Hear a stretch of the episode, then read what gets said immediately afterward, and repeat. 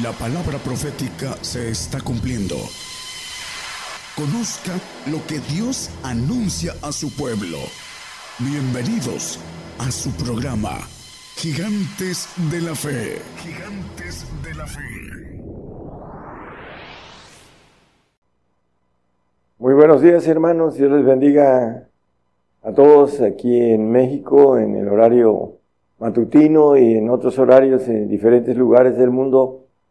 Dios les bendiga a todos nuestros radioescuchas y que nos ven en las televisoras.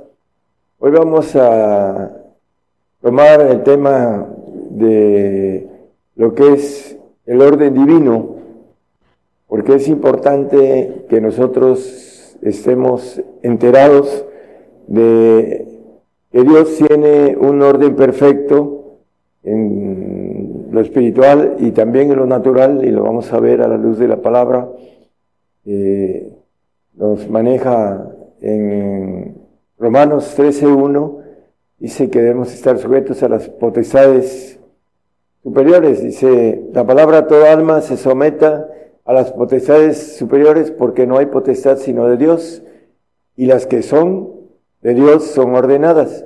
El 2, por favor. Así que el que se opone a la potestad, a la ordenación de Dios, resiste. Y los que resisten, ellos mismos ganan condenación para sí. Por eso es importante, hermanos, que nosotros entendamos el orden eh, de Dios que tiene que ver con mandamientos, ordenanzas, mandamientos, que son para que nosotros podamos obtener de parte de Él una bendición muy grande que el hombre a veces no cree y no entiende porque no busca y no haya. Vamos a ir desglosando en Job 38-33 nos habla de algo que es una especie de pregunta. ¿Supiste tú las ordenanzas de los cielos? ¿Dispondrás tú de su potestad en la tierra? Porque hay muchos que disponen de la potestad de Dios ordenada y andan en desorden. Y uno de los, vamos a verlo hermanos, a la luz de la palabra, una de las eh, desórdenes es predicar el futuro sin tener eh, o estar bajo la cobertura de un verdadero profeta de Dios, porque la Biblia dice que el que profetice se sujete al profeta. Entonces, hablando del arrebato, que no vamos a hablar de él casi, sino simplemente la importancia de que nos da el que podamos estar sujetos a esas ordenanzas de parte de Dios para cuando hablemos del futuro, hablemos con la verdad y no dispongamos de una potestad de parte de nosotros en la tierra. Dice Hechos 17, 26, que Dios puso orden eh, en los tiempos.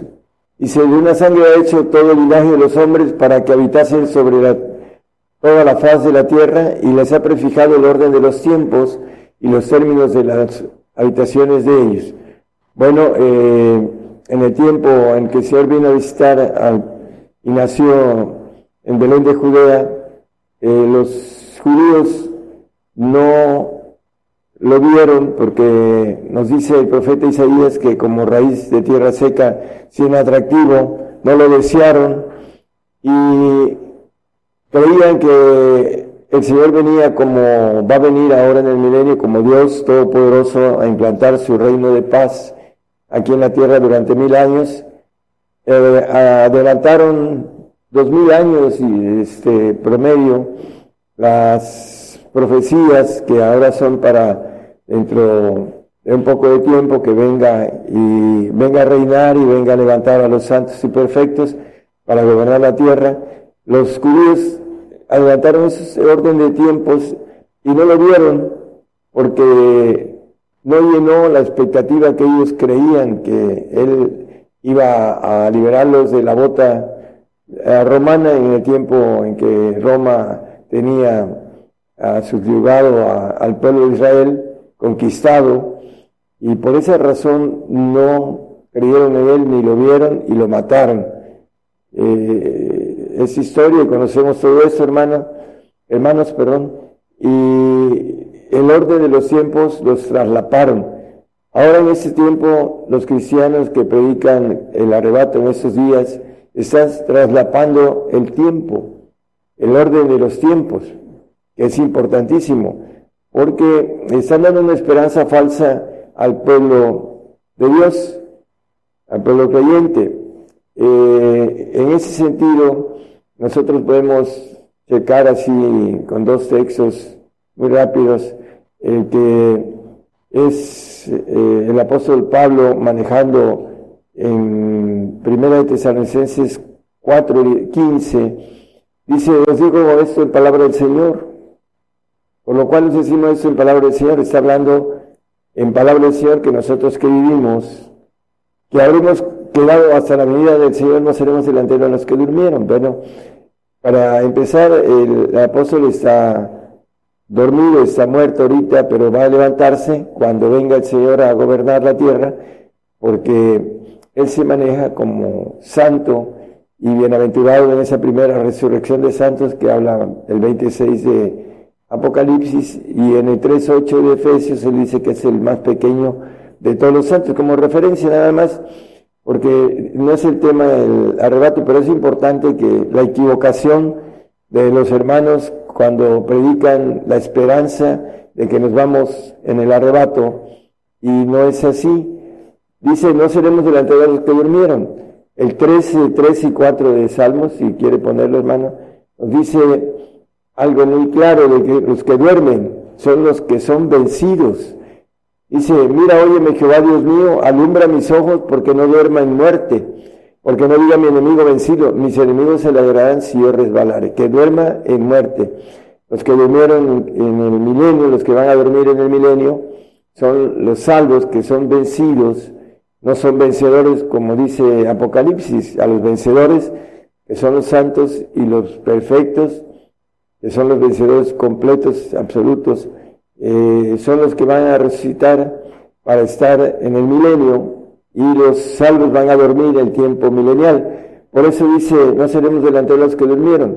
Y ya dice con voz, con aclamación, etcétera, dice los pasajes que manejan el apóstol ahí sobre el arrebato, que el hombre aún ahora está como cambiando un poquito eh, el manejo que antes de que vinieran las cosas iba a ser el arrebato, ahora ya como no pueden, eh, hablando de lo que está sucediendo, la persecución que hay en muchos lugares del mundo, este, ya no pueden dejar de, eh, de quedarse en el tema que daban antes, en el sentido de que nos íbamos antes de que viniera la persecución, la tribulación, y ahora dice en medio de la tribulación, nos vamos, una esperanza falsa, porque no hay arrebato en esos días, hay hasta el final de los tiempos. Y deben de sujetarse, vamos a leer textos acerca de esto, del orden de las potestades que maneja eh, la palabra, como es el tema. Dice, dispondrás tú de, de su potestad, hablando de la orden de los tiempos, bueno, Efesios 2.20 vamos a ir viendo eh, algunos detalles importantísimos para el orden que tiene el Señor, edificado sobre el fundamento de los apóstoles y profetas, siendo la principal piedra del ángulo Jesucristo mismo. Dice que debemos edificarnos en el fundamento, el fundamento de una casa es las bases o de un edificio, y si no tiene bases, esa casa y ese edificio colapsa. En ese sentido, por eso es importante que entendamos lo que Dios puso en el fundamento. Aquí en Efesios, escribiendo el apóstol Pablo, eh, apóstoles y profetas, en el 3.5 dice, ¿por qué? Porque es el fundamento, el cual misterio en otros siglos se dio a conocer a los hijos de los hombres como ahora es revelado a sus santos apóstoles, y profetas en el Espíritu. Los misterios son revelados a estos dos ministerios, apóstoles y profetas. Este es el tiempo apocalíptico de los profetas y En base a eso, hermanos, tenemos la bendición de manifestar los misterios. Colosenses 1.26 nos dice que esa manifestación de los misterios son para los santos. A saber, el misterio que había estado oculto desde los siglos y edades, mas ahora ha sido manifestado a sus santos. Esos misterios son el fundamento de la doctrina de Cristo para estar en el reino. Por eso es importante que nosotros eh, estemos fundados en este fundamento que hablando, valga la redundancia, eh, que es el punto base de la edificación de la iglesia. Bueno, vamos a 1 Corintios 3, capítulo 3, versículo 10 y 11. Conforme a la gracia de Dios que me ha sido dada, yo como perito arquitecto puse el fundamento como dice el fundamento de apóstoles y profetas, y otro edifica encima, empero cada uno vea cómo sobreedifica. Es importante entonces que el que sobreedifica sobre ese fundamento tenga el correcto, la correcta manera de sobreedificar. Porque bueno, en, las estructuras, pues llevan las estructuras verticales, a van también con ciertos órdenes de estructura para que no eh, se colapse eh, la edificación. Hebreos 13, 17, vamos a ver algo que a mí me ha sucedido durante mucho tiempo en mi ministerio. Dice, obedeced a vuestros pastores y sujetaos a ellos, porque ellos velan por vuestras almas como aquellos que han de dar cuenta para que lo hagan con alegría y no miendo porque esto no es útil. Bueno, eh, en los lugares donde yo iba, los pastores me decían, ¿a qué pastor está sujeto? Y hermano, el fundamento de la doctrina de Cristo son apóstoles y profetas. El pastor debe estar sujeto a ese fundamento, no yo debo estar sujeto a los pastores. Y era muy común que me dijeran eso. ¿A qué eh, pastor este, cuál es su cobertura de su pastor? ¿Por qué? Porque no tienen un orden correcto. Y el pastor tiene que tener el fundamento para que dé cuentas con alegría, porque si no va a gemir. Si no tiene ese fundamento de apóstoles y profetas que habla la Biblia, que es un orden importantísimo para edificar correctamente. Dice que cada uno vea cómo edifica, dice. Juan 10, 12, el Evangelio, nos habla de en mi infancia y, juventud me crié en medio donde el pastor era asalariado, tenía vacaciones y hasta ciertas prestaciones. Eh, aquí dice la palabra más el asalariado y que no es el pastor, de quien no son propias las ovejas, ve al lobo que viene y deja las ovejas y huye y el lobo las arrebata y esparce las ovejas.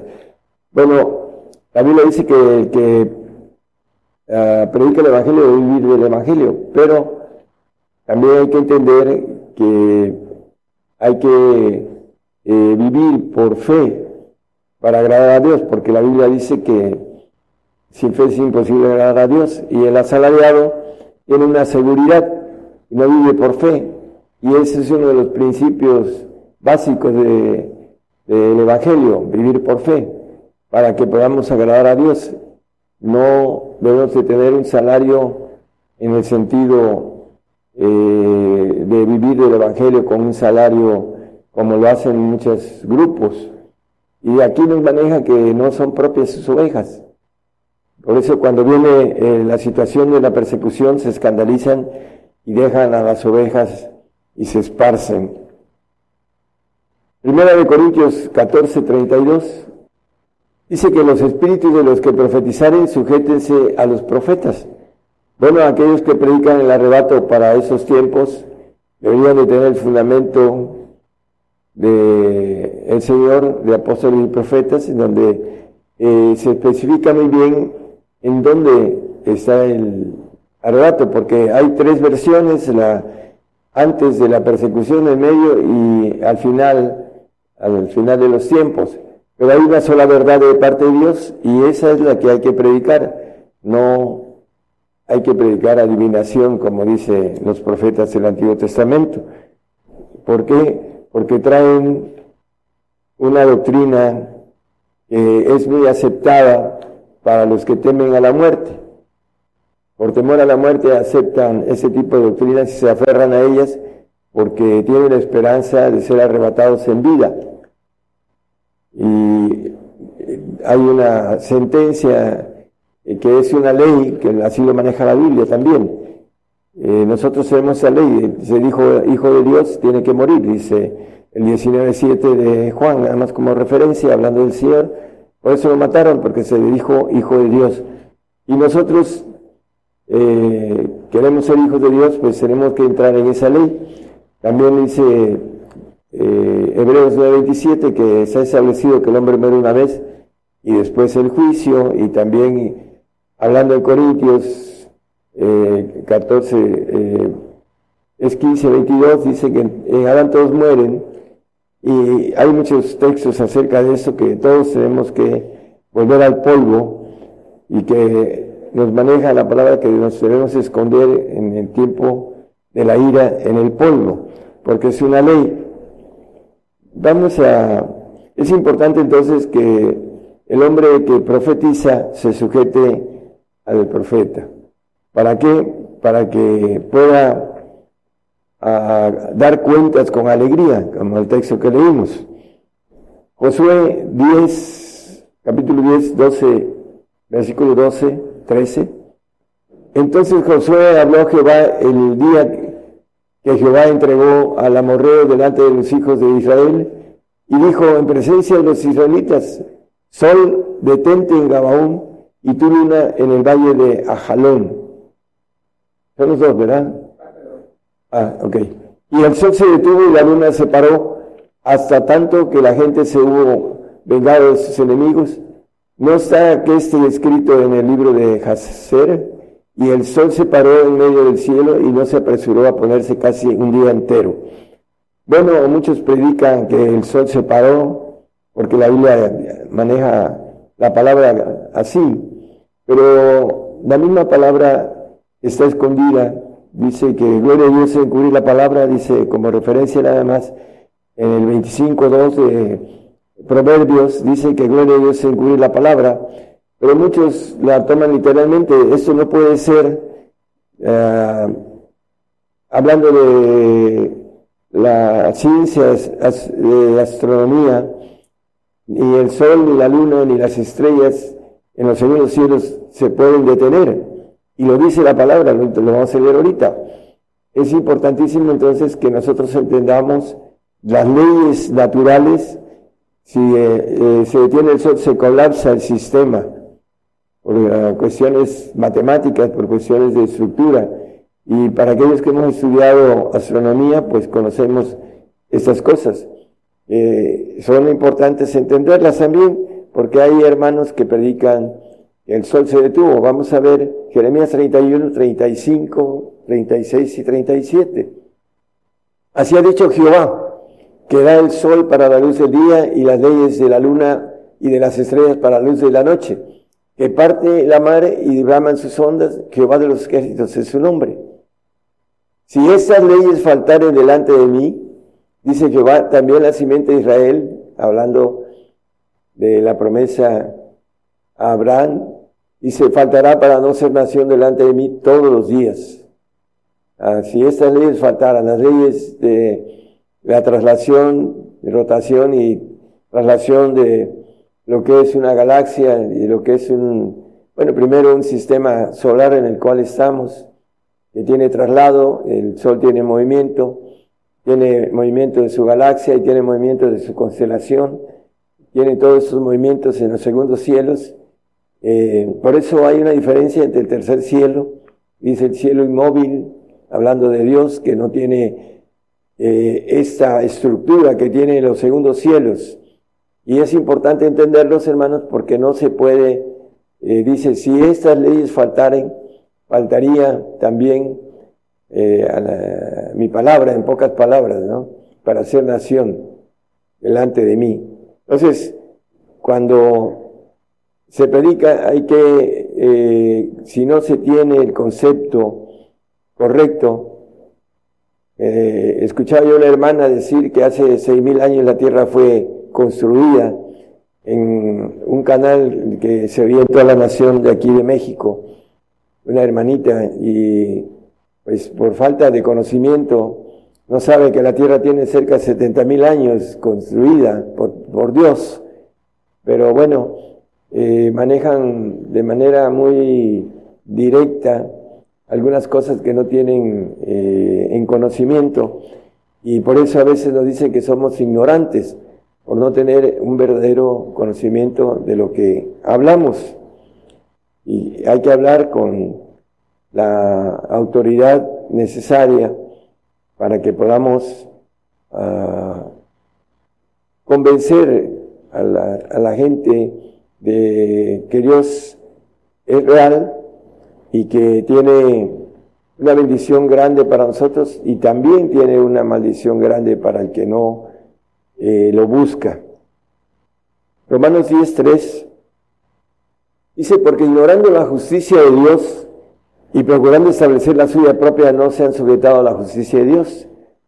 Bueno, la mayoría de, hombres por soberbios, porque ignoran la justicia de Dios, y vamos a, ver cómo viene la justicia de Dios también, porque es importantísimo, hermanos, que nosotros ah, creamos en la palabra de Dios.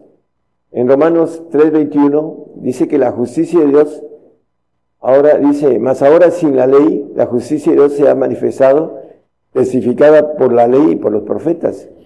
Entonces, los profetas conocen la justicia de Dios, es la base, el fundamento de la doctrina de Cristo. Por eso estamos hablando de un cierto orden. Es muy largo el tema y no podemos entrar en tantas cosas, pero el hombre ignora la ley de Dios y pone la suya propia. No se sujeta a los profetas y profetizan cosas que han aprendido de manera equivocada y esos espíritus de error que a veces tienen mucho tiempo en ellos ya no quieren eh, dejarlos, los espíritus de error, porque eh, así eh, es el asunto espiritual y no quieren resetear algo que nos maneja la Biblia con relación a esto, ¿no? Que debemos renovarnos y transformarnos en nuestra mente para que podamos experimentar eh, cuál es la voluntad de Dios agradable y perfecta, ¿no? Esa es la importancia de el hombre que eh, no quiere eh, tomar otra, otro nuevo conocimiento que tiene bases, tiene fundamento. Vamos a Efesios 2.15, vamos a ver que el orden está fijado en, mandamientos, ¿no? Dividiendo en su carne las enemistades, la ley de los mandamientos en orden a ritos, para edificar en sí mismo los dos en un nuevo hombre, haciendo la paz.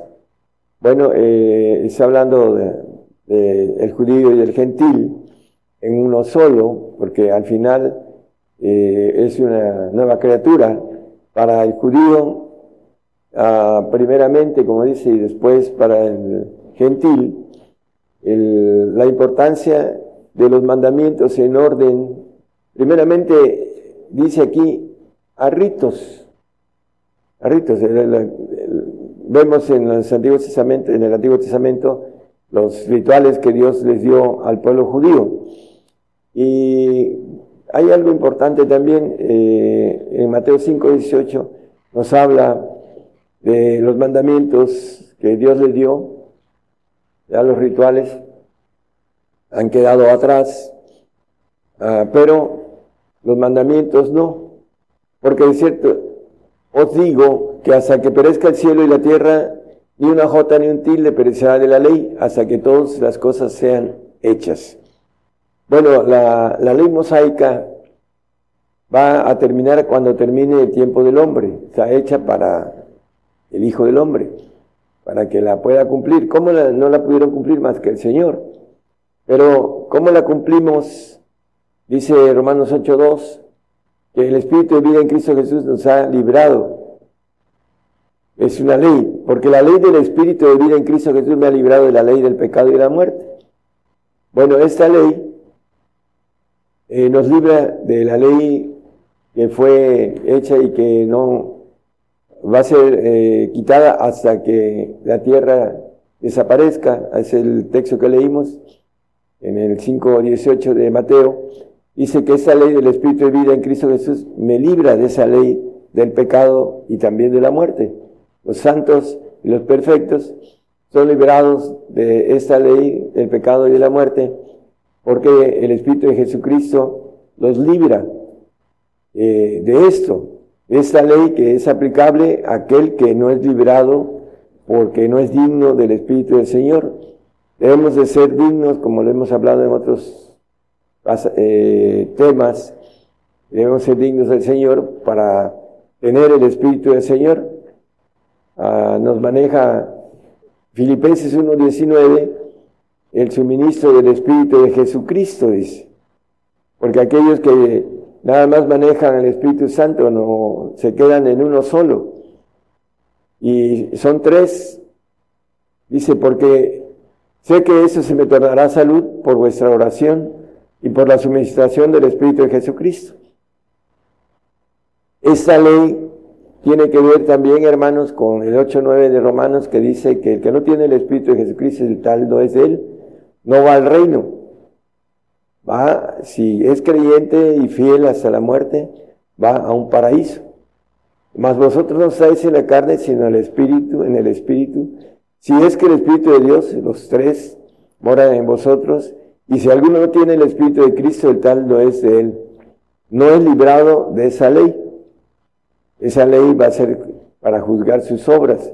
La salvación, dice la palabra que es un regalo de Dios, en el 2.8 de Efesios, es un regalo de Dios, no es de, nosotros, porque eh, es una misericordia para el hombre, dice que quiere que todos los hombres sean salvos, pero no es de todos la fe. Esas son las leyes que son importantes, hermanos, que nosotros eh, conozcamos.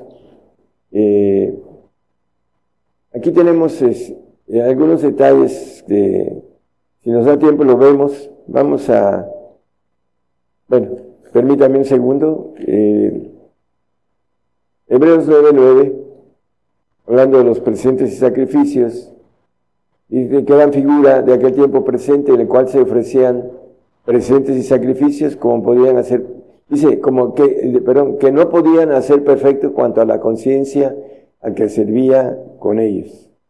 Bueno, ¿qué nos quiere decir?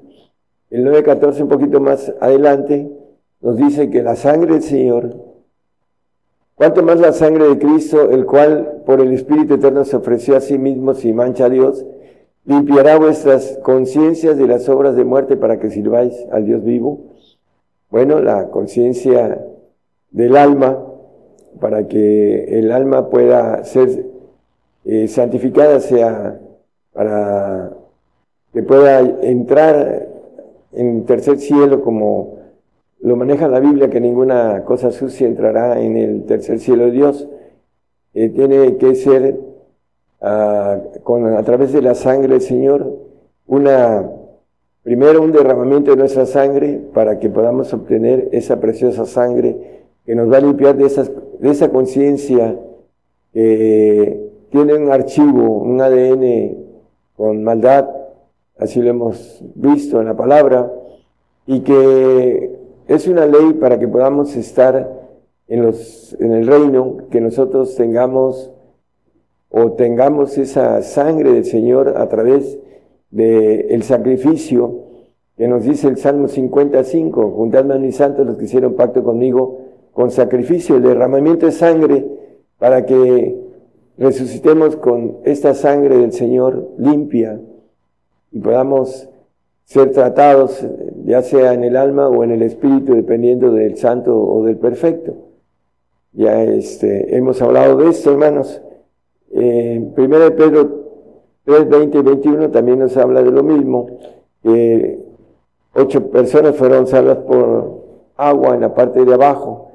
Y el 21 dice que a la figura de la cual el bautismo que ahora corresponde nos salva, no quitando las inmundicias de la carne, sino como demanda de una buena conciencia delante de Dios, la conciencia de la sangre del Señor Jesucristo a través de una sangre pura.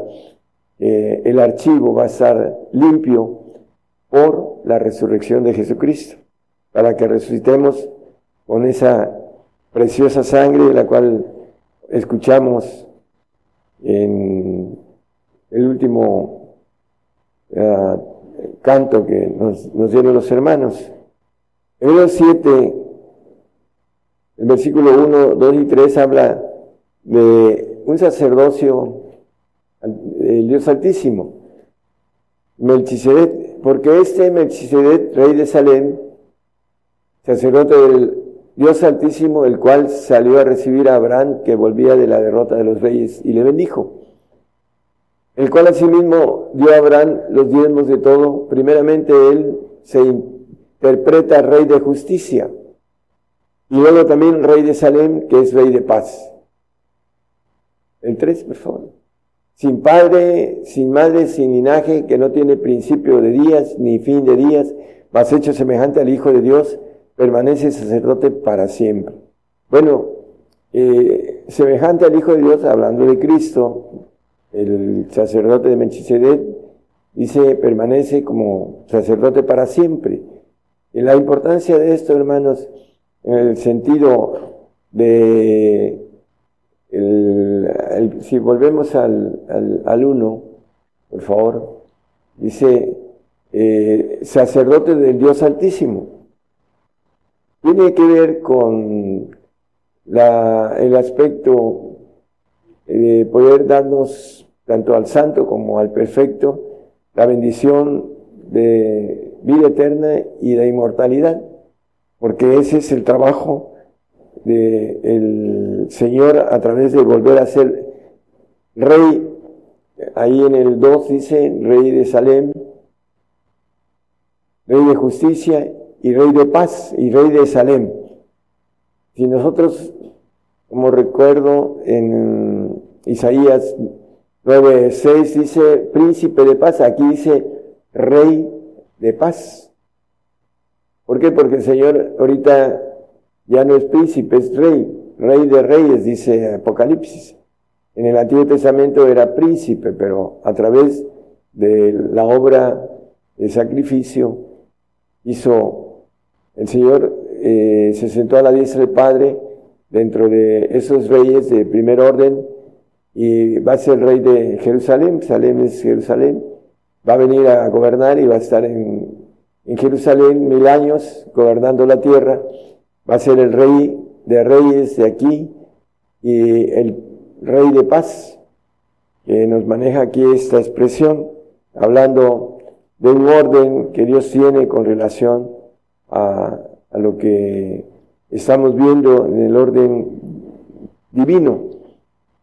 Por esa razón, hermanos, nosotros eh, queremos comentar eh, sobre lo que viene es una consumación de cristianos. Eso lo he predicado un poquito más de 30 años y al principio pues me tildaban de loco, pero ahorita es importante que nosotros nos preparemos para morir por el Señor. Salió apenas tier, creo, con relación a que el ISIS maneja que va a perseguir y a matar a los cristianos en todo el mundo. Y eso lo hemos predicado en todos lados. El ejército de eh, este ejército va a conquistar la tierra a través de los ángeles caídos, hermanos. Es importante entender, no tenemos lucha contra carne y sangre. En los ángeles caídos posesionados en hombres que han pactado y que tienen su ejército a través de estos ese ejército caído este, va a estar dentro de cada persona que es un soldado, soldado del ISIS que tiene posesión, posesión caída, y no hay nada que pueda ah, evitar ese plan que es permitido por Dios para que nosotros podamos ser uh, probados, para que podamos obtener la bendición, ya sea como santos o como perfectos, eh, pagar el precio en el padecimiento y la muerte por el Señor. No hay más grande amor que ese que el que da su vida por sus hermanos. El Señor mostró su amor para con nosotros y a través de su muerte y su resurrección tenemos la bendición de volver a vivir durante un promedio de 1500 años aquí en la tierra y después eternamente. Por eso tenemos que eh, entender, porque nos maneja la palabra que los entendidos entenderán, entender de manera a través de, del conocimiento y la inteligencia el propósito que tiene Dios para nosotros como generación, un premio entre los grandes. Así lo maneja Jeremías en el capítulo 5, versículo 4 y 5, nada más como referencia el asunto del juicio, porque el juicio comienza por la casa de Dios, comienza por nosotros, ¿y qué será del infiel y el pecador? Dice la palabra. Entonces hay muchos que están apostatando en esos días, no entienden esa apostasía y están perdiéndose a través de la falta de un conocimiento correcto, de un orden establecido por parte de Dios y no del hombre. Por eso necesitamos eh, prepararnos, hermanos, para lo que viene. En algunos lados, esta persecución está muy avanzada. Eh, a nosotros, por cuestiones de hablando del Señor, de que tenemos un propósito en el trabajo que estamos haciendo. Aquí todavía no nos llega, pero nos va a llegar y vamos a pasar al tiempo de angustia, la Biblia llama angustia de Jacob, vamos a entrar en el tiempo de angustia, hay que estar preparados para poder atravesar ese tiempo y después recibir esa gloria que el Señor nos ofrece, dice que lo que se padece en ese tiempo no es de compararse con la, con la gloria venidera que debe ser manifestada en nosotros, hermanos. Hay que ir en pos de ese premio, que nadie robe tu corona, dice en, en el 3.11, creo que es de Apocalipsis, retén lo que tienes y que nadie robe tu corona. He aquí yo vengo preso, retén lo que tienes para que ninguno tome tu corona.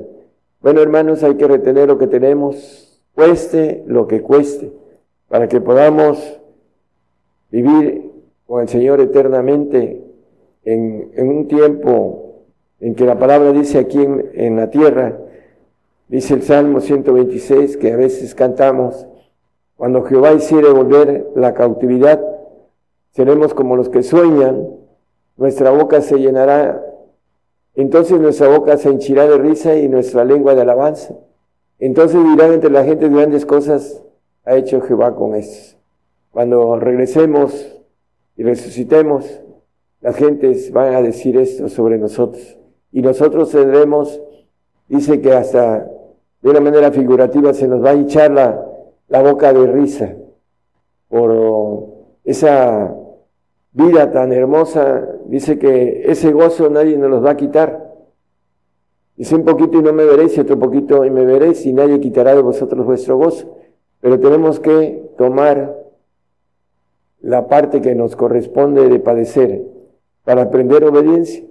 Así lo maneja la Biblia, dice que aunque era hijo, por lo que padeció, aprendió la obediencia. Hay gente que no es obediente y no quiere aprender obediencia porque no quiere el sacrificio, no quiere padecer por el Señor, porque le han enseñado otras cosas y no son en el orden de esas potestades superiores que debemos de sujetarnos para no resistir a esa potestad.